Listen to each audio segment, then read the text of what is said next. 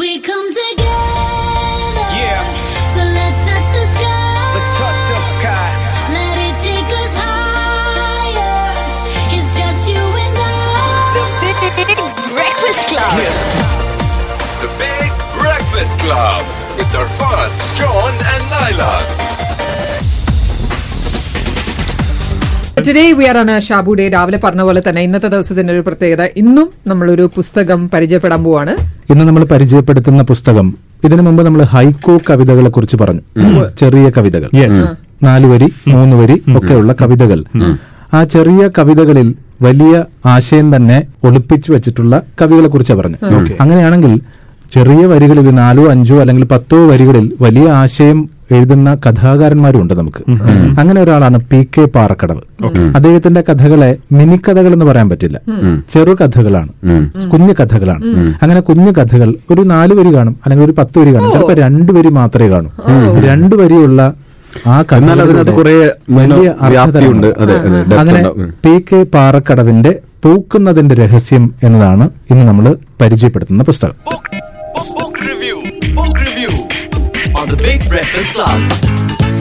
കഴിഞ്ഞ പ്രാവശ്യം ആക്ച്വലി ഇതുപോലത്തെ ബുക്ക് റിവ്യൂ നമ്മൾ പറഞ്ഞപ്പോഴത്തേക്കും ഷാബുവിന് കുറെ ഫാൻസ് പറഞ്ഞിരുന്നു ബുക്ക് റിവ്യൂ സമയത്ത് ഷാബുവിനെ നമുക്കൊന്ന് കാണാൻ പറ്റുന്നുള്ളത്.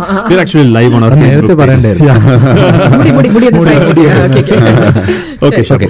ഇന്ന് നമ്മൾ അദ്ദേഹത്തിന്റെ കഥകളിലേക്ക് പോവാണ്. പി കെ പാറക്കടവ് തന്നെ സൂചിപ്പിച്ചിട്ടുണ്ട്, ഈ ചെറിയ കഥകൾ എന്തുകൊണ്ട് എഴുതുന്നു. നമ്മൾ ഈ പുസ്തകത്തിന്റെ തലക്കെട്ട് സൂചിപ്പിക്കുന്നത് പോലെ അദ്ദേഹം ഒരുപാട് നല്ല സുന്ദരങ്ങളായ കഥകൾ ഇങ്ങനെ പൂവായി വിരിയിച്ചിട്ടുണ്ടെന്ന് പറയാം.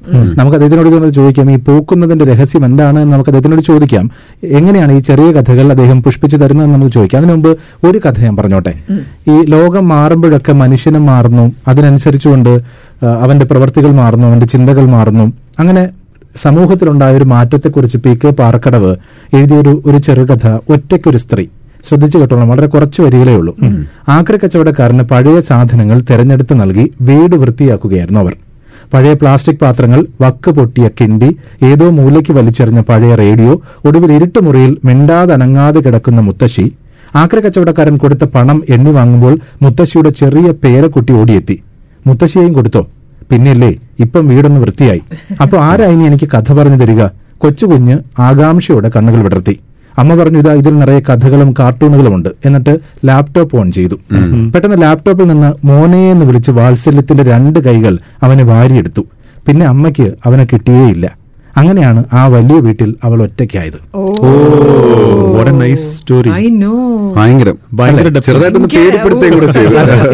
അപ്പൊ ചെറിയ ഈ പറഞ്ഞ ഒരു പത്ത് വരികളിലൂടെ അദ്ദേഹം ഒരു വലിയ ആശയത്തെ കൊണ്ട് തന്നിട്ടുണ്ട്. മാത്രമല്ല എപ്പോഴും ഈ പ്രകൃതിയുമായി ബന്ധപ്പെട്ട് കുറെ കാര്യങ്ങളൊക്കെ പറഞ്ഞിട്ടുണ്ട്. നമുക്ക് പി കെ പാറക്കടവിനോട് തന്നെ ചോദിക്കാം, എന്താണ് ഈ പറഞ്ഞ ചെറിയ കഥകൾ എഴുതാനുള്ള സാഹചര്യം എന്ന് നമുക്ക് പറയാം. പണ്ട് പ്രീ ഡിഗ്രി പഠിക്കുന്ന അവസരത്തിൽ ഞാനൊരു കഥ എഴുതി. വിസ എന്നാണ് കഥയുടെ പേര്. എൻ്റെ തൊട്ടടുത്തൊരു ഗ്രാമം ഉണ്ടായിരുന്നു, പാറക്കടവിന് തൊട്ട കുറുവന്തേരി എന്നായിരുന്നു ഗ്രാമത്തിൻ്റെ പേര്. അവിടെ ഒരു എല്ലാവരും ഗൾഫിൽ പോകുന്നൊരു കാലമായിരുന്നു. അപ്പോൾ അവിടെ ഒരാൾ മരിക്കുന്നു, ഒരു മുസ്ലിം വീട്. മരിച്ച വീട്ടിൽ ഖുർആനിൻ്റെ ഈണമുണ്ട്, ചന്ദനത്തിരിയുടെ ഗന്ധമുണ്ട്. ഈ അവിടെ ഈ മയ്യത്ത് കെട്ടിൽ ഇങ്ങനെ കിടത്തിയ ആ സമയത്ത് ആളുകളിങ്ങനെ കൂട്ടം കൂടിയിരിക്കുകയാണ്. അവിടെ സ്വാഭാവികമായിട്ടും രാഷ്ട്രീയം ചർച്ച ചെയ്യുന്നുണ്ട്. അതിന് ഞാൻ എഴുതിയ കള്ളിക്കുപ്പായമിട്ട കുറുവന്തേരിക്കാർ രാഷ്ട്രീയം പറഞ്ഞിരിക്കുന്നു, പെർഫ്യൂമിൻ്റെ ഗന്ധമുണ്ട്, റോത്ത്മാൻസിൻ്റെ പുകച്ചുരുളുണ്ട്. അങ്ങനൊരു ഗൾഫ് അന്തരീക്ഷത്തിലുള്ള ഒരാൾ മരിക്കുകയാണ് ഒരു ഗ്രാമത്തിൽ. പെട്ടെന്ന് പോസ്റ്റ്മാൻ അച്യുതൻ കടന്നു വരുന്നു. അച്യുതൻ എന്നുള്ള ഞങ്ങളുടെ നാട്ടിലെ അച്യുതൻ, പോസ്റ്റ്മാൻ അച്യുതൻ്റെ പേര് തന്നെയായിരുന്നു. അപ്പോൾ ഈ മയ്യത്ത് കെട്ടിൽ നിന്നും ഈ കിടന്ന ആള് ചാടി എഴുന്നേറ്റ് ചോദിക്കുന്നു, എൻ്റെ വിസ വന്നോന്ന്. ഇത്രമാത്രമേ കഥ ഉണ്ടായിരുന്നുള്ളൂ, ഒരു പന്ത്രണ്ട് വരി കഥ. ആ കഥ ഒരു വാരികയിൽ അച്ചടിച്ച് വന്നപ്പോൾ നാട്ടിൽ വലിയ കോളുകളൊക്കെ ഉണ്ടായി. ഞാനൊരു ഗ്രാമത്തെ അധിക്ഷേപിച്ചു, ഞാനൊരു സമുദായത്തെ അവഹേളിച്ചു. പക്ഷെ ഈ ചെറിയ കഥ, വളരെ ചെറിയൊരു കഥ ഗ്രാമത്തെ ഇളക്കി മറിച്ചപ്പോൾ എൻ്റെ അബോധ മനസ്സിൽ ആരെങ്കിലും കുറിച്ചിട്ടിട്ടുണ്ടാവണം, ചെറിയ കഥയാണ് വലിയ കഥ എന്ന്. ചെറിയ കഥകൾ ഒരു ചെറുത്തുനിൽപ്പിൻ്റെ കഥകളാണ്. ഇത് എന്നോട് ഒരിക്കലും മേതിന് പറഞ്ഞിട്ടുണ്ട്, ഈ കഥ എന്ന് പറയുന്ന ഒരു പ്രതികഥകളാണ്, അതിനെ മിനിക്കഥകൾ എന്ന് വിളിക്കരുത് എന്ന്. ഈ കഥകൾ ഇന്ന് അംഗീകരിക്കപ്പെടുന്നുണ്ട്. ഇപ്പോൾ എട്ടാം ക്ലാസ്സിൽ എൻ്റെ ഒരു കഥ ചെറിയ കഥ ആറ് വരിയിലുള്ള ഒരു കഥ പഠിക്കാനുണ്ട് കുട്ടികൾക്ക്. അതിന് മുമ്പ് ആറാം ക്ലാസ്സിലും ഏഴാം ക്ലാസ്സിലും ഉണ്ടായിരുന്നു. കോളേജുകളിൽ ഇത് പഠന വിഷയമായിട്ടുണ്ട്. അങ്ങനെ ഇപ്പോഴീ ചെറിയ കഥ പരക്കെ അംഗീകരിക്കപ്പെട്ടിട്ടുണ്ട്. ശരി, അപ്പോ ഈ ചെറിയ കഥകൾ പരക്കെ അംഗീകരിക്കപ്പെട്ടു എന്നുള്ളതാണ് പി കെ പാറക്കടവിന്റെ നമ്മുടെ സാഹിത്യത്തിലെ സ്ഥാനവും. അദ്ദേഹത്തിന് ഒന്ന് രണ്ട് കഥകൾ കൂടി പറയാം. ഒരു ദിവസം നോക്കുമ്പോൾ ഭൂമി പനിച്ചു കിടക്കുന്നു, പൊള്ളുന്ന പനി. ഉറുമ്പും കൂറയും പാമ്പും കീരിയും മാനും മയിലും ഒട്ടകവും അടക്കം സകല ജീവികളും മരങ്ങളായ മരങ്ങളുടെ ചുവട്ടിൽ സന്ധിച്ച് എത്തിയത് ഒരേ ഒരു തീരുമാനത്തിൽ, ഭൂമിയെ മരണക്കിടക്കയിലേക്ക് എത്തിച്ചത് മനുഷ്യൻ.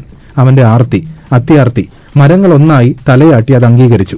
അത് നിർത്താതെ കൊടുങ്കാറ്റായി. കൊടുങ്കാറ്റും പേമാരിയും പ്രളയവും വന്നിട്ടും മനുഷ്യൻ മാത്രം ഒന്നും അറിഞ്ഞില്ല. ഭൂമി ഒടുവിലത്തെ ശ്വാസവും വലിക്കുകയാണ്. ഭൂമിയുടെ ശ്വാസം എന്ന് പറയുന്ന ചെറിയ കഥ. ഇനി ഒരു യുദ്ധം എന്ന് പറയുന്ന ഒരു കഥ. ഇതൊക്കെ നമുക്ക് അറിയാവുന്ന കാര്യമാണ്. എങ്കിലും അദ്ദേഹം എഴുതുന്ന ഒന്ന് രണ്ട് മൂന്ന് നാലൊരു ഒരു ഏഴെട്ട് വരികളിലൂടെ പോലീസ് പട തന്നെ വന്ന് അന്വേഷിച്ചു. സ്വർണം, പട്ടുവസ്ത്രങ്ങൾ, വജ്രക്കമ്മലുകൾ, നോട്ടുകെട്ടുകൾ ഒന്നും നഷ്ടപ്പെട്ടിട്ടില്ല. ഏഴ് താക്കോലുകളിട്ട് പൂട്ടിയ കൊട്ടാരം പോലുള്ള വീട് കുത്തി തുറന്ന് കള്ളൻ കൊണ്ടുപോയതെന്താണ്? വിയർത്തു കുളിച്ച വീട്ടുകാരൻ പറഞ്ഞു, നാല് ബോട്ടിൽ വെള്ളം ഇന്നലെ ബാങ്ക് ലോക്കറിൽ നിന്ന് കൊണ്ടുവന്ന് വെച്ചതാണ്, ഒരാഴ്ചത്തേക്കുള്ള ആവശ്യത്തിന്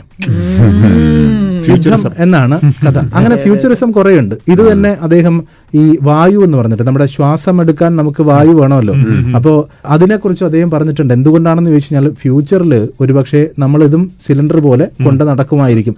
വർഷങ്ങൾക്കും എഴുതിയതാണ്. അദ്ദേഹം ഇപ്പൊ പറയുന്നുണ്ട് ആ പറഞ്ഞതൊക്കെ എങ്ങനെ. ഡൽഹിയിലൊക്കെ പല ആൾക്കാരും രാവിലെ ജോഗിങ് പോകുന്ന സമയത്തൊക്കെ തന്നെ ഇപ്പം കൊണ്ടുപോകുന്നുണ്ടല്ലോ. അങ്ങനെ ചെറിയ കഥകൾ അദ്ദേഹത്തിനോട് പലപ്പോഴും ചോദിച്ചിട്ടുണ്ട്. ഈ ചെറിയ കഥകൾ പ്രത്യേകിച്ചും എന്തുകൊണ്ടാണ് അതിൽ തന്നെ ഒതുങ്ങി നിൽക്കുന്നതെന്ന് ചോദിക്കുന്നു. കാരണം വലിയ കഥകൾ എഴുതിയാലേ വലിയ കഥാകാരനായി മാറുകയുള്ളൂ, വലിയ നോവൽ എഴുതിയാലേ വലിയ നോവലിസ്റ്റ് ആവും. അപ്പൊ അദ്ദേഹം പറയുന്നത് നമ്മുടെ ഒരു ധാരണയാണ്.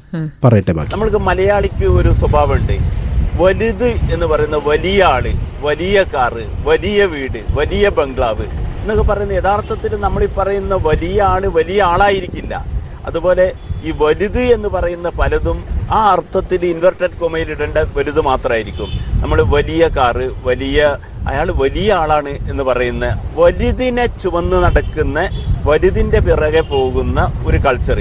പക്ഷെ അതേസമയം തന്നെ ഈ ജപ്പാനിലൊക്കെ ഹൈക്കു കവിതകളുണ്ട്. ഈ മഞ്ചാടി മണിയിൽ കൊത്തിവെക്കുന്ന ദന്ത ശില്പങ്ങൾക്ക് അതിൻ്റെതായ മനോഹാരിതയുണ്ട്. ചൈനീസ് ചൈനയിൽ മിനിയേച്ചർ പെയിൻറ്റിങ്ങുകളുണ്ട്. എന്തിനു പറയുന്നത്, മാൻ ബുക്കർ പ്രൈസ് കിട്ടിയ ലിഡിയ ഡേവിസ് എന്ന് പറയുന്ന അമേരിക്കക്കാരി ഒറ്റ വരിയിലാണ് അധിക കഥകൾ എഴുതിയത്. അദ്ദേഹം പറഞ്ഞിട്ടുണ്ട് കുഞ്ഞുണ്ണി മാഷ് ആണല്ലോ നമുക്ക് ഈ ചെറിയ കവിതകൾ. അപ്പൊ അദ്ദേഹം തന്നെ ഒരിക്കലും പറഞ്ഞിട്ടുണ്ട്, രൂപത്തെക്കുറിച്ചൊന്നും ആശങ്കപ്പെടണ്ട, അതായത് വലുതായിട്ടൊന്നും എഴുതി പോണ്ട, ചെറുത് മതി, ഭാവം ഒറിജിനൽ ആയിരുന്നാ മതി. മറ്റാരെങ്കിലും എഴുതിയ ചെറുകഥകളുടെയോ മിനിക്കഥകളുടെയോ അല്ലെങ്കിൽ കുഞ്ഞു കഥകളുടെയോ പിറകെ പോണ്ട, നിങ്ങൾക്കൊരു സ്വന്തമായി ഒരു ഭാവം ഉണ്ടായിരുന്നാ മതി, അതിന് പറ്റിയ രൂപം താനേ കൈവരും എന്ന് പറഞ്ഞിട്ടുണ്ട്. നമുക്ക് രണ്ട് കഥകൾ കൂടി പറഞ്ഞ് അവസാനിക്കാം. ഒന്ന് ദാമ്പത്യം എന്ന് പറഞ്ഞൊരു കഥയാണ്.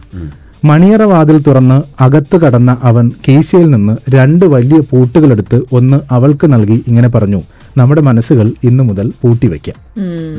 ദാമ്പത്യം എന്ന് പറയുന്നൊരു കഥയാണ്. രണ്ടാമത്തെ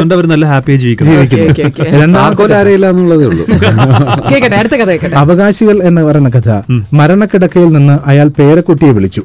തലേണക്കടിയിൽ ഭദ്രമായി സൂക്ഷിച്ചു വെച്ച ഭൂമിയെടുത്ത് പേരക്കുട്ടിക്ക് നൽകിക്കൊണ്ട് പറഞ്ഞു, ഇതാ പുഴയും മഴയും വൃക്ഷവും തണലും വായുവും വെളിച്ചവും കിളികളും പൂമ്പാറ്റകളും, ഇതാ നമ്മുടെ ഭൂമി, ഇത് കളയാതെ സൂക്ഷിച്ചു വെച്ച് നീ നിന്റെ പേരക്കുട്ടിക്ക് കൊടുക്കുക എന്നാണ് അവകാശികൾ എന്ന് പറയുന്നൊരു കഥ. അങ്ങനെ വളരെ ചെറിയ വരികളിലൂടെ ചെറിയ കഥകൾ എഴുതിയ നമ്മുടെ നിസാർ ഇബ്രാഹിം ആരോരാൾ എന്ന് പറയുന്നൊരു ഷോർട്ട് ഫിലിം ചെയ്തത് അദ്ദേഹത്തിന്റെ ഒരു വളരെ ചെറിയ ഒരു നാലോ അഞ്ചോ വരികളുള്ള ഒരു കഥയിൽ നിന്നാണ്. അപ്പോൾ കുഞ്ഞു കഥകളുടെ തമ്പുരാൻ എന്നൊക്കെ വിശേഷിപ്പിക്കാം പി കെ പാറക്കടവിന്റെ മാതൃഭൂമി ബുക്സ് പ്രസിദ്ധീകരിച്ച പൂക്കുന്നതിന്റെ രഹസ്യം. Book, book, book review, book review on the Big Breakfast Club.